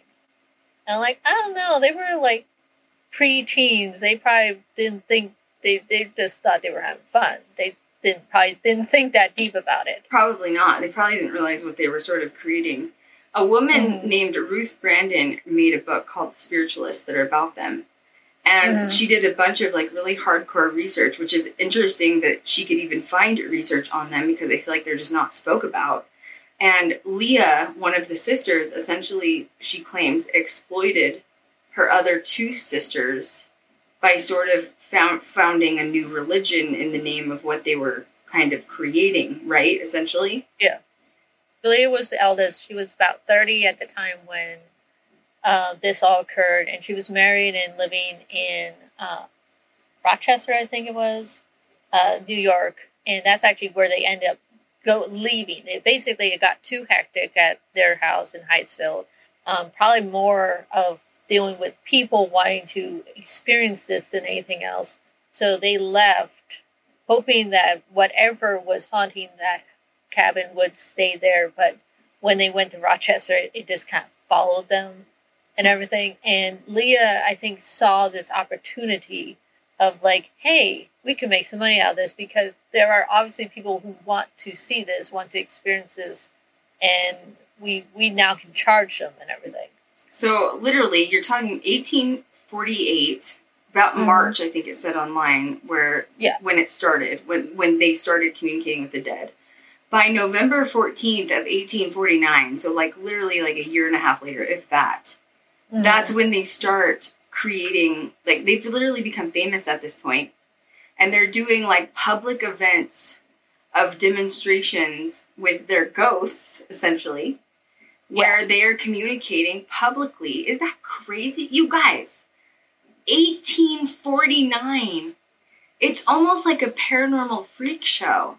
They're literally selling tickets to like demonstrate their like their paranormal abilities this is amazing this is freaking amazing because you know in 1849 you think that so people have always had a fascination with the other side that tells me everybody's always like whether you're scared of it or not there's an interest Oh yeah, because it. You also have to remember there's been there's been wars, there's been famine, there's there's been great changes just in the United States. I mean, the U.S. alone was still pretty new country itself. Like it was still the the Revolution War wasn't there were probably people still who remember knowing people from the Revolution War. So like all this was still new and fresh, and then you have this coming around, and I this is what I find fascinating with the spiritualism movement is, um, like we were talking before, it's like the idea of women talking publicly was very like taboo. Like you didn't do that. You didn't talk, speak in public as a woman. Really, it was now didn't mean that it didn't happen. It was just not. well, you it kind of almost let's just be real. You had to kind of have permission from your husband eh, to to have an opinion. You were really really required in to public. walk. Yeah, you were really required to walk in a shadow. Really, not till the female Oh. movement. Honestly, Well, that was one of the biggest things with the, the when the women's movement first started was the idea of like when you were mar- when you got married, you kind of stopped existing because you were now Mrs. John Smith. Mhm. You you lost your identity because now you were your husband's Mhm. um, identity and everything, and everything you did would have to go through him. Mhm. Your money, your property, everything. and I mean, remember, at this time, let's be real. If you disobeyed your husband in any way, that you would become a public embarrassment, whatever that means, by what you said, did, or didn't do. He could literally claim you as an insanity and throw you in the insane asylum. I yeah, mean, you could be literally. Yeah, you. It wouldn't matter if it was a lie or not. Even if he lied and said you were crazy, he could lock you away permanently in the asylum. If you cl- if you complained as a woman married to your husband that your period cramps hurt too bad, they would lock you in an asylum for having too bad of period cramps. That is ridiculous. That is ridiculous. It was the part of the body that wasn't talked about. It, well, yeah. Um, Shame on you for claiming pain in your uterus. Jesus. Yeah. You know. That thing that doesn't exist. Well, and the thing is, like you also look like a, a woman when she first she was under the the um, property of her father, and then Mhm. if her father passed, it'd be whatever whoever was the next man in the house who would most likely be like either be her brother or her uncle, Mhm. next patriarch of the house. And then when she got married, she was moved from that to now her husband's property and everything. So yes, one.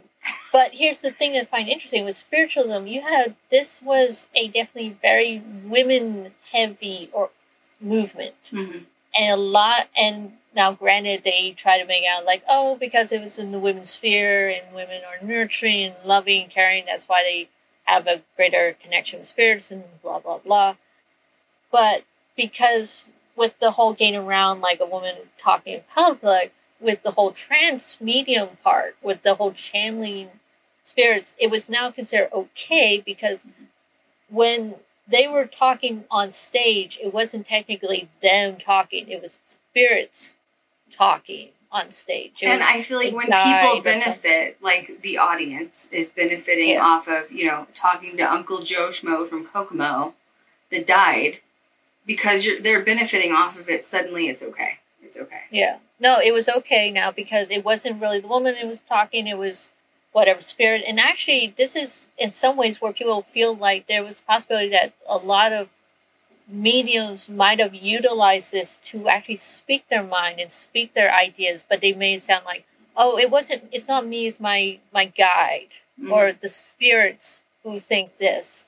And it's very interesting how a lot of these spirits had very similar ideas to like the women's movement or reform or suffra- suffragettes and everything. And it's like li- strangely lining up really well, but it gave them a moment to actually speak their own mind. But they were like, it's not me, it's the spirits talking. Mhm. I'm not saying this, they're saying this, and they're like, oh, it's okay. She she doesn't know what she's talking about. It's the spirits talking.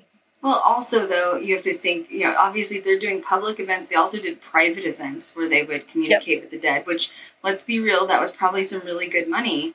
At that Oh, time, women had two jobs. Well, maybe three technically. You could be a nurse, you could be a teacher, or you could be a stay-at-home mother, and that was it. That was your options. Or Well, you could even be. in the 1840s, nursing was still kind that's of yeah, that's what I mean. But or gray you, area. or you could be a prostitute. Literally, that would be the Mhm. only entre- you know entrepreneurial. I've said in the past. That probably would have been me. because I'm definitely not going to be a housewife. You know what I'm saying?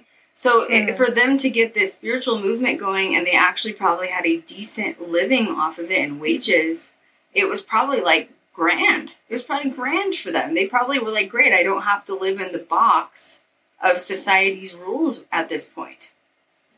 Well, it, it's interesting because even though there it gave them some freedom, they still had limitations. Like, and with the the charging and everything, like doing private events, which was probably very lucrative and everything. Oh, I bet. I think they got around that idea of charging and everything where on one hand people would have been like, Oh my god, I'm, I'm working but it was probably seen as a higher calling to Mhm. be doing this. Yeah. So that's okay. Yeah. Because this is a higher calling and you're doing this for the greater good of others, they would probably more likely instead of like a salary, they would it'd be more like they It- would have patrons It was probably almost more for them. priestly, almost, don't you think, in a way, of like, Well, because they were usually almost like like they were looked at as these like virginal holy beings Mood. of like, and, like and that put uh, I think that probably put a lot of pressure on them because you see later with the Fox sisters, the publicity and the media and and just being basically on performance twenty four seven. I mean, I wouldn't be surprised if them walking around and people are like, "Oh my God, the Fox sisters! Can you talk to my like dead aunt or something?"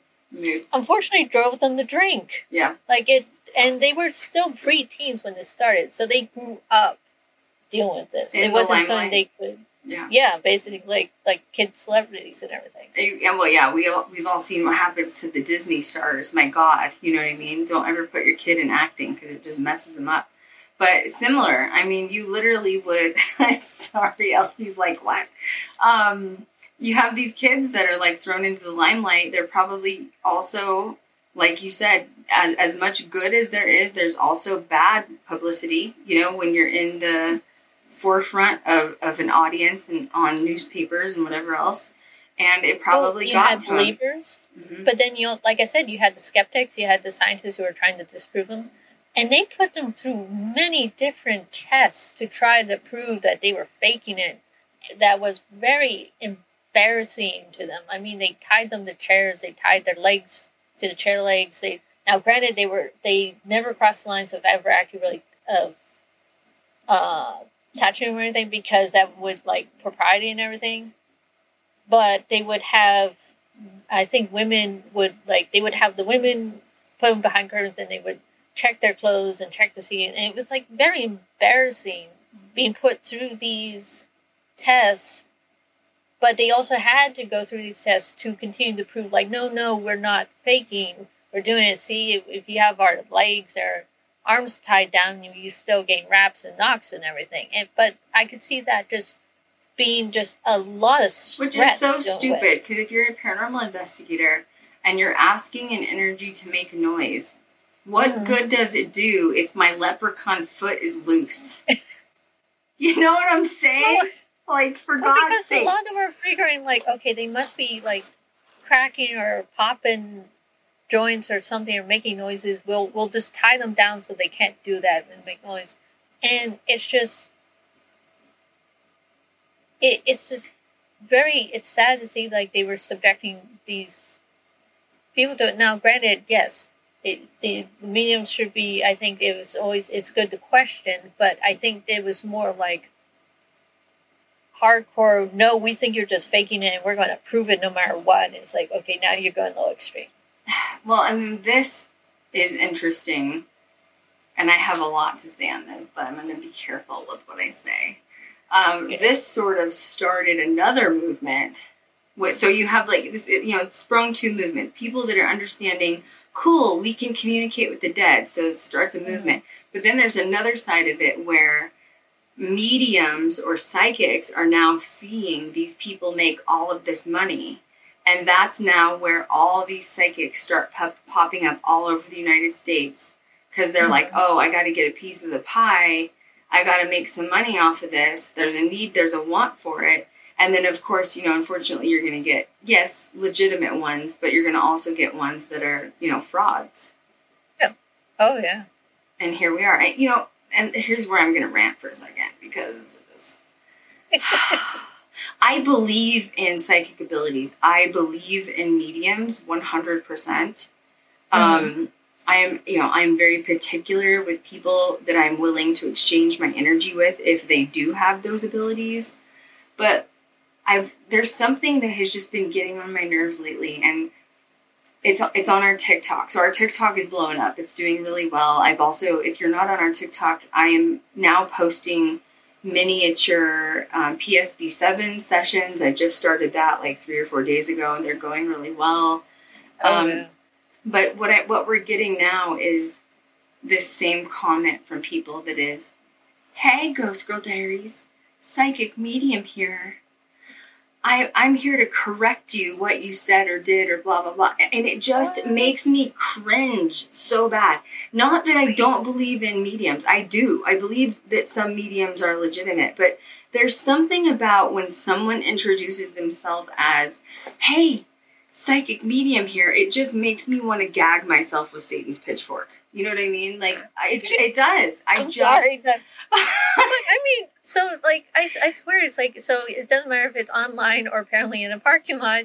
You'll have the random medium and walk I- up. it is, and I'm like, should I block that word next on TikTok? Like, I don't want to, but it's like, Wait, and- have they been like, wait, I can cleanse you for like five hundred? no, Have they they offered you anything? no, but I. By the way, after we did that stream, one of my friends calls me and she goes, "Hey, I was at Walmart, and she's in Colorado, by the way. She didn't see my oh. stream, but she's like, this psychic came up to me, and she wanted to give me a reading, and I was like, please tell me you didn't do it. Oh hell no! She's like, oh, I did, I did it, and I was like, why did you do that? So she's like, I don't know, it just made me feel better. I was like, how much did you pay? She was like, seventy five dollars. I was like, oh God. No. And then and then I was like, don't. I was like, I don't know what she's gonna do, Oh, she but got like, off light a bit. I said, please don't give her more money. She calls me the next day, and the psychic said after her reading, she needed a cleanse for like four hundred and twenty dollars, and I was like, this is this, this is the problem. This is what this is what gives mediumship and psychics a bad name. Like, I'm sorry, but a medium will not just walk up to you random and go, "I have a message for you." That's not how. No, there is etiquette. There's actually, honestly, etiquette in mediumship and in the psychic field and everything. It's like you don't go walk up to random people going like, "I have a message for you." or I'll give you That the message. Yeah. Oh, that's yeah. That's what happened to me. I, I've had them walk up to me so many times since my mom died. It's been horrible. I told you Mm. that. But this one was like gave me all this information, and he was legit, and I felt really good afterwards.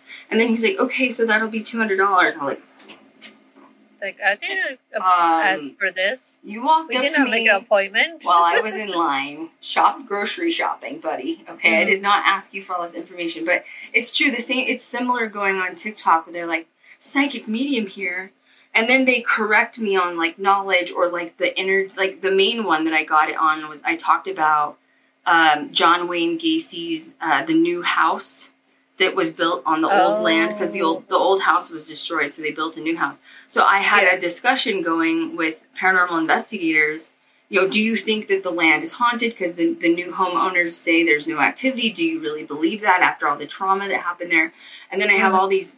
I'm a psychic medium, and I can read the energy you're here. I'm like, "Ugh, ugh, I'm sorry. Just like go away. Like I don't know. It's just like be a part of the conversation. I don't. You know what it is? It's that like egotistical Mm.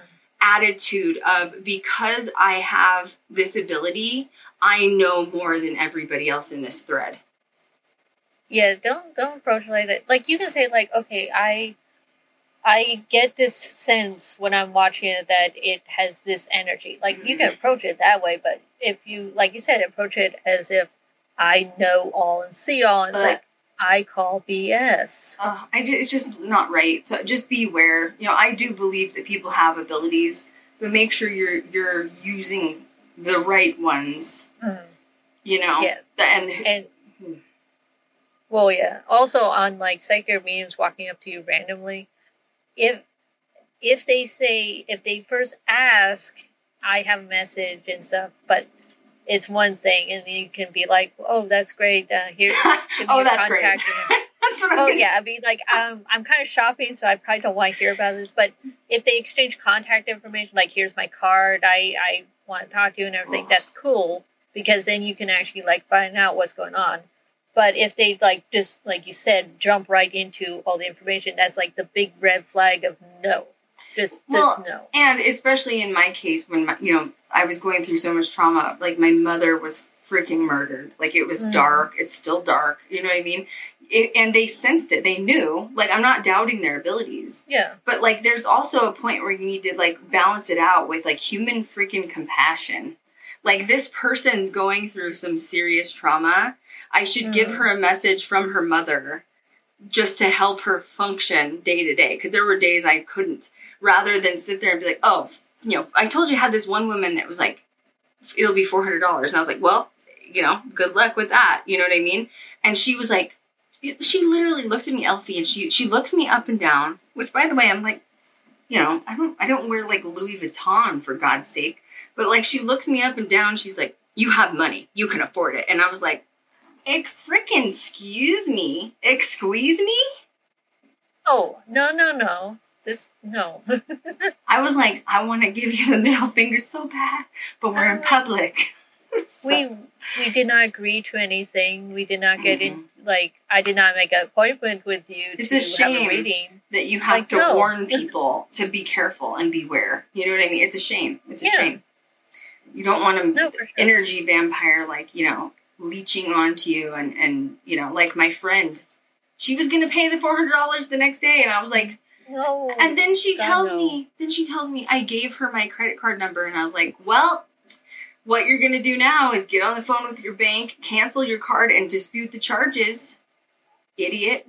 You idiot. that is the quickest way to be. No. Ah, I know. So anyway, I'm so sorry. I yeah, do. never give anyone your credit card number. Like, let's start with that. Start with that. Um, yeah, start with that. Yeah. So But no, I I think honestly it's from when there have been shows where you have a psychic just randomly walk up to people like I have a message. So I don't know if that gave suddenly people permission like oh I can do that and they'll be fine with it because they'll be like am I on TV? Well, you've Cool. worked with Chip Coffey. He's legit. Yeah. He's real. I've seen him live. He's real. I know he's real. You know, like I, you've worked with Michelle, right? No. Is it is it Michelle Belanger? Is that her name? Michelle Bel- uh, Belanger. Oh, okay. yeah. She's real. She's legit. I mean, Yeah, like they also don't walk up to random Yes. people going like I have a message. That's what I mean. And then I, to give you that message, I need eight hundred and thirty-five dollars specifically. Venmo me right now. Here's my Venmo. what? Ah, it's just shame. You have to be warned. It's just a shame. So. It's- physicians got involved with literally trying to like debunk these poor girls talk about some Yeah. trauma no wonder they became alcoholics my god Oh yeah, and then like later on, oh god, I can't remember where it was which one of them basically uh, later on when she was like much older and everything, they denounced it, like going like we faked it, we faked it all. Let me show you how we did it. This is how I like cracked my toes and everything, and publicly pro- proclaimed like this we faked the whole thing. We were we were convinced to do this and this is how we did it. it was just a it started off just a game and then it got serious and everything. But then she later recanted that. She's like no no uh, it was still real. And so i sometimes feel like she was like paid off. That there someone probably went like hey you seem to be struggling. Let us give you this money and you tell them you faked it. Mhm. and she probably went with it. She's like oh yes sure. Or she was just burnt out from the publicity and just wanted it all to go away That too. I mean, like, and the thing is, even when she did that, it didn't stop it. Spiritualism was way beyond them at that point. Even her trying to go, no, no, we faked it. Like everyone was like, nah, it's too late It yeah, it's too late. The, well it's an actual movement it's not even psychic ability not even mediumship ability i think what took it even further was people started contacting the dead themselves ouija boards became predominant like it became a thing they started inventing using baby powder and flour on the floor to see if you can contact the spirit. You know, set up items like Elfie said with string to see if it moved the night before. Um, I mean, there were there's doors. I remember they would put like rocks by doors to see if the rock would move. You know, like there's some real old school ways of doing things. Um, so I mean, it, it caused a legit movement where people Mhm. were like, wait a minute, we can contact the other side. I mean, it's crazy for me specifically. I mean, I was already obsessed with paranormal. Like, my my aunt's house was haunted growing up. You know, it was um, in our family for generations. The house was built by like my third great grandfather, and everyone lived in the house, and it was just haunted. Sorry, my dog's barking, and um, they get mad when they're locked out of my office for too long, so they yell. Um, Like, let us in. they're like, Mom, why don't you let me in? But now that my mother has died, because she, Mhm. like, you know, I'm an only child and it was just her and I, I have become so obsessed with like the other side. It's probably almost unhealthy at this point, honestly. But like, it, it's true until you have that connection of just dire need to talk to somebody on the other side. I didn't, I mean, you know, I have friends that died. I've talked about it in my book. Christian died. Like, he was like the love of my life. So I have people on the other side, but no one like my mom. You know, like now that my mom's there, I understand the obsession that can be made with people and mankind with saying, hey, there's something else than this physical world that we're on. There's more to it. And how do I get in contact with it? So I can't imagine back in the day when it's first discovered that you can interact, it becomes this Oh. widespread obsession.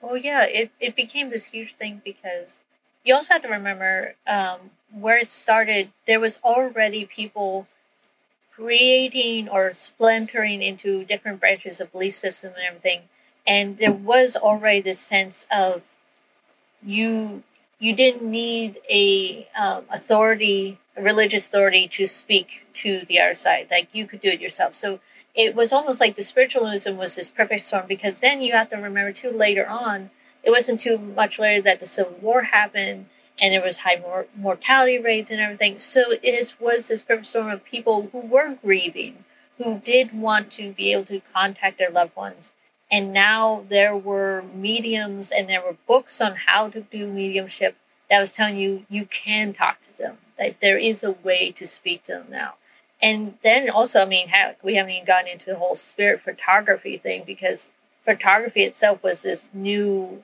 amazing um, invention. And now the idea of like, wait, we can photograph the dead just blew up as well. So this perfect storm of being able to talk to those that were lost in a time when there was such high mor- mortality rates was this perfect thing. That's true. Mortality rates for all kinds of different things. You know, Oh yeah, there were- tuberculosis. I mean, literally, think mm-hmm. about. I mean, people were dying from just STDs because I mean, penicillin, penicillin wasn't even invented till after that, for sure. I can't remember. and there was the also very high child mor- mortality rate. I mean, you were lucky if you reached adulthood. Honestly. women giving birth, death, yeah, death constantly. Oh, yeah. yeah. I mean, hemorrhage, man. Like Jesus, it's amazing what science has done. Thank God we're here. Still. and like I said, there was a civil war, and there were a lot of people who lost loved ones who Mhm. they sometimes they didn't even get a proper sending off. Like they didn't would never get that final closure, but say like a seance or a mediumship or a sitting now could give them that closure and Mhm. everything. hmm That's amazing. It's amazing. It's amazing how Mhm. far we've come. It's amazing. Women in paranormal are so strong, and you know, people like this make me proud. I I, I believe them. I know that they came out later saying that it wasn't tr- real. I, I think that it was either what Elfie said, which was they were just trying to get paid off and move on, or they were just Mhm. burnt out. But I, I think it was real. I really do. I don't think, you know, they were literally traveling all over doing these. There's no way, especially at Oh, a time where They were kids. yeah. They were probably being forced to do it too. Well, I mean, they probably enjoyed it to a Yeah. point. But you're right. It started out as a game, and then all of a sudden now you are literally financially responsible for your parents hmm and Uncle John, Joe Bob, who lives in Louisiana. Like, I mean, they probably had that much money at the time where they were literally taking care of all their extended family. And now this like major burden responsibility lays on their shoulders. They were probably like, I'm done. I'm done. Oh yeah, and like I said, you also have to think too that it, they probably did feel like it was a spiritual uh, responsibility too. It was a, a higher calling that they had to to heed to, and it wasn't until they later in life, I think, both of them at least one got married a couple times, then one got married and kind of settled down. That they, in some ways, just kind of wanted to disappear from the public eye and everything. Mhm. And it was not the easiest thing. Well, they rose to fame quickly at a young age, and you can't. Yeah, I don't think at that age you can control it. I think it's it's in the fate of your elders' hands, and unfortunately, it's it's like I said with Disney stars, their parents are making money off of them.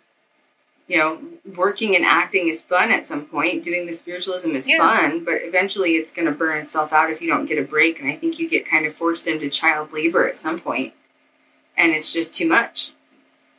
Oh yeah, I mean, you had people asking them all sorts of questions, and, and questions either about loved ones, but or about like n- And, well, and think about yeah, but think about how depressing that could get after a while Yeah. too. Of like, and not like at that age you haven't learned to set boundaries with people or even yourself, Mhm. and now you're talking about these probably like even horrific tales of how people died in like mills. I mean, think about how you'd get limbs chopped up and bleed to death. Like that. I mean, for a kid, that could get dark really, really quick. Hearing about death constantly.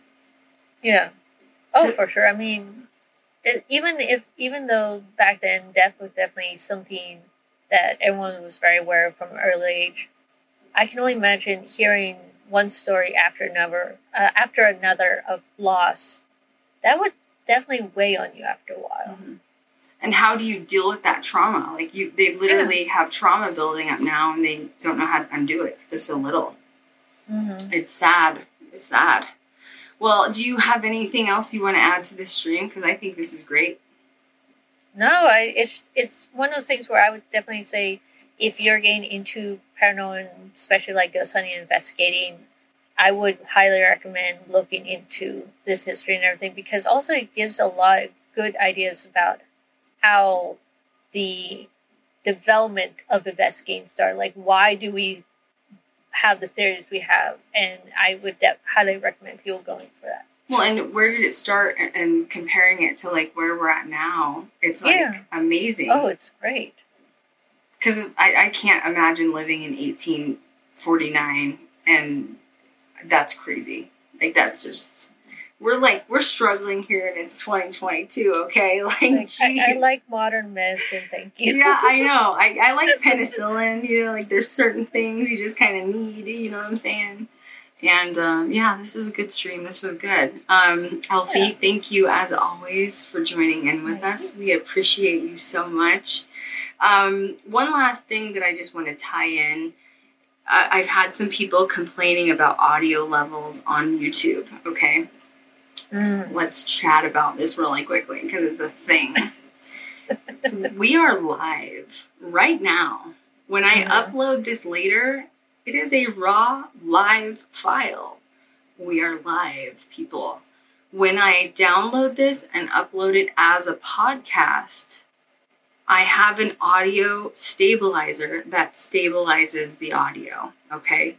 If the live sessions bother you because our audio isn't perfect, because once again, we're live, hint, raw live, um, then I would suggest watching the podcast on iTunes, Spotify, what we're on like 40 other channels, like literally anywhere there's a Mhm. podcast, look Ghost Girl Diaries up, because that podcast platform. it. literally any platform you, the audio will be adjusted i cannot mm-hmm. control when we're live when when we're live i watch comments to make sure you know a cat obviously will let me know you know if if audio's messed up i do the best i can if mm-hmm. it bothers you my suggestion is not leaving me a nasty comment and instead going to a podcast platform and downloading the professional sounding audio. Okay, I think that's good. I think I said that nicely without being mean, even though I'm snooty. just chill with us during the live broadcast and then watch like listen later on the on the spotify and then you can hear everything Exactly. You know, just hang out. We like everybody's chatting. Kat's caught her leprechaun Yeah. foot out. You know what I'm saying? Oh God. She's like, don't get me started. I have phantom pains, okay? like, Jesus. Let me just say, Kat has very delicate feet, okay? And I don't know. I mean, Elfie spit. I don't know why her foot is so delicate. However, um, it crunched in a really bad way, and it just it sounded really bad. like honestly. something heavy just like dropped Oh, on it. It was like it was bad. That's but I. no. I told you it. Like you're tired. It's like four in the morning. We've been investigating, and I'm completely convinced it was a leprechaun. I swear. Woo! No, I was not on drugs. So that's why Crystal doesn't do drugs because we don't want to know what she's like on drugs. You know what I'm saying? If she's sober and thinks she touched a leprechaun. It would be a really big concern if I was under the influence, you know what I'm saying? So, um, you know, I get high on life. That's enough. But There you go. Anyway, guys, thank you so much for tuning in with us. We had so much fun. Please follow us on TikTok. I want to hear your opinions on the new Spirit Box sessions.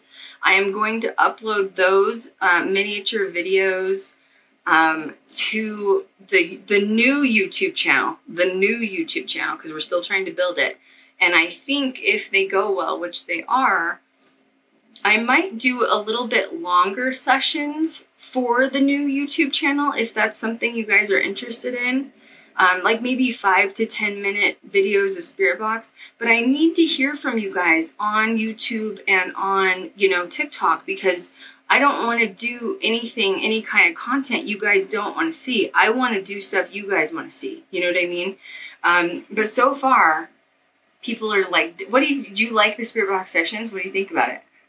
Oh, I've been enjoying it mostly just because I love seeing the new tech and everything, and seeing it tried out, and and and it's just it's it's a fascinating. You like you said, you just get a little chunk, and I think that works great because like if you listen for too long, it it definitely becomes a lot of noise, but the little chunk is like perfect. Yeah, I'm So- doing like 30 seconds. I think 30 seconds Yeah. or less is really good. I'm, I'm trying to just get like two or three questions answered per session. I think mm. that's enough.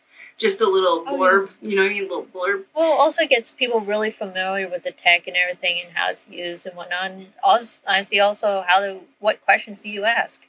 And, that's another reason I want people to comment too is like, what do you want to know? Do you want me to ask a question for you? A lot of people, though, are asking me to connect with their deceased loved ones, and I'm not the Fox sisters, unfortunately. Um, I'm not going to be, I, I, I will never, there's two things I'll never say that I can do, which is channel a loved one or like communicate with one of your loved ones. And I also don't like the people online that say that they're connecting with deceased celebrities. Um, I I don't. know what you talk about. yeah, I, I don't like that. I don't. I don't agree with it, and I don't like it. Um, because you just don't. Now, my guides, I talk to them all the time. I know their voices. They're familiar to me. I set boundaries. I know who I'm allowing in in my house, in my spirit box. You know what I mean? Um, Mhm. But yeah, so a lot of people they've been like, "Can you ask for my auntie Emma?" And I'm like, "No, I can't. I'm sorry. I don't. I don't know who Auntie Emma is, and I, I would never claim to be able to do that. That's that's wrong. And I would Mhm. never claim to be able to to connect with Bob Saget. That's also wrong. Am I wrong? I mean, right, Elfie? That, that that's yeah. I mean, and the thing is, is like everyone's like, oh my god, like yeah, and like no, there's still people, and there's still people grieving Mhm. over the loss, and I don't think they want to see that. It, like, don't do that It's too soon. It's too soon, kids. too soon. also, oh, and then way too soon. then someone was like, "Can you actually connect with John Wayne Gacy?" Why would I want to talk to John Wayne Gacy? Let's be. Why would I want to talk to to What would you Manson? get out of it? That's that's the other thing. What what would you get out of it? It's just that feels more like oh yay, just to be. I don't know. That's a no. That's a strong. That's a no. That's a no. I don't want to. Thanks.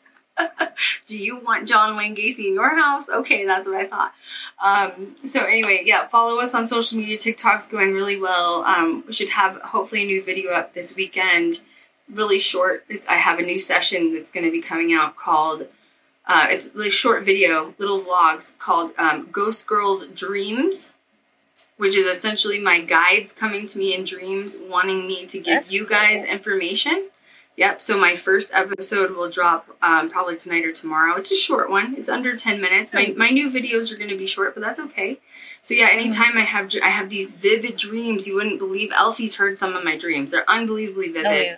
and I'm writing them down in my guides. In fact, the spirit box sessions on TikTok were not my idea. Those were from my guides. My guides told me to do that, and I was not. I was very hesitant. I was very like, you know what I mean. I was Are like, you sure? yeah, I was like, uh, and then like I've had some people badmouth my guides on, and it, then I get really defensive over my guides, you know. And I'm like, "Eh." Yeah. So, but I, I'm like, they're like, calm down, it's fine, and I'm like, I'm not fine, like Jesus, you know. So no. yeah, but so no. I'm, but yeah, they're giving me, you know, they want me to like pass this information on. So yeah, Ghost Girl Dreams Hmm. will be coming up, and um, just advice on how to be a paranormal, better paranormal investigator. So I feel like this new channel is sort of taking um, heightened. Of the old channel was literally like paranormal film lessons with Crystal, right? This new channel is like elevating your spirituality to make you a the best paranormal investigator that you can be. I mean, we're going to be talking about like Dolores Cannon and like some of these spiritualists and movements too. And Elfie has all her like little occultists that she loves because she loves her research. And Kat and I just do weird shit. You know, it's just who we are. Her leprechaun foot is That always sounds there. like you're just like you're doing weird shit in the back, and I'm, I'm trying to talk about this occult stuff that's very serious. You know, it's it's funny though because we were watching some of the footage back of the the feature film that we shot, obviously the documentary, and Elfie, um, you know, did all of the post production work as far as uh, like marking and labeling, you know, paranormal evidence, which is just an insane job in itself. Thank you, Elfie. My God. um, but you know, Elfie had told us one, wow, you guys got some amazing evidence, like shit I've never seen before, and two she was like, "You guys are hilarious when you're investigating together because we did a couple of things. Like Kat even replayed it back last night. I don't. We don't even remember when Oh, we're doing this stuff. Were you that delirious at that point? Oh my god, we're on. You know, we're, we're filming in this haunted graveyard, and like we're saying, like, like we're we're. It's kind of cool because paranormal is so serious. Like it is dark. You know, you're dealing with the dead. Like it is dark and it is scary. And I, it is kind of cool that we bring in some humor. I feel like that's like a different spin that people haven't done before. you kind of have to have humor in this field because, like you said, it is so dark sometimes. Where it's just like, no, really, you gotta laugh sometimes or you'll cry.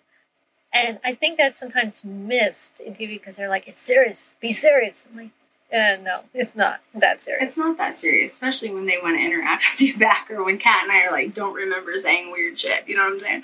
So uh, Especially when they get sassy with you. It's like, really? yeah, yeah, yeah. It's not a demon. It's it's Captain Sassy Pants over there. You know what I mean?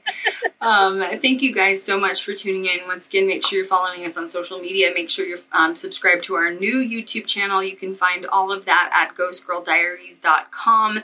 When you subscribe to the new YouTube channel, make sure that you turn notifications on because that is a new little option that they have with subscribers. And uh, yeah, next week it'll be Kat and I. I think we're talking like star seeds or something weird. Kat and I always pick these like really weird, outlandish topics. And uh, It's always fun to hear you guys talk about it. no, no more ayahuasca. Okay, like we. Oh my god. so many people were messaging us on Twitter, like they were like, "That was the most hilarious stream like I have ever heard in my life." Like Jesus. Stuff is coming out both ends. It's Oh like, wait, God. what? well, you know, we just wanted to paint a Oh my picture. You know. Thank you guys. Yes, so you painted much. a very detailed picture. Elfie, oh my god. Thank you guys so much for everything. Make sure you download this podcast. It will be available tomorrow. Um, you know, and as.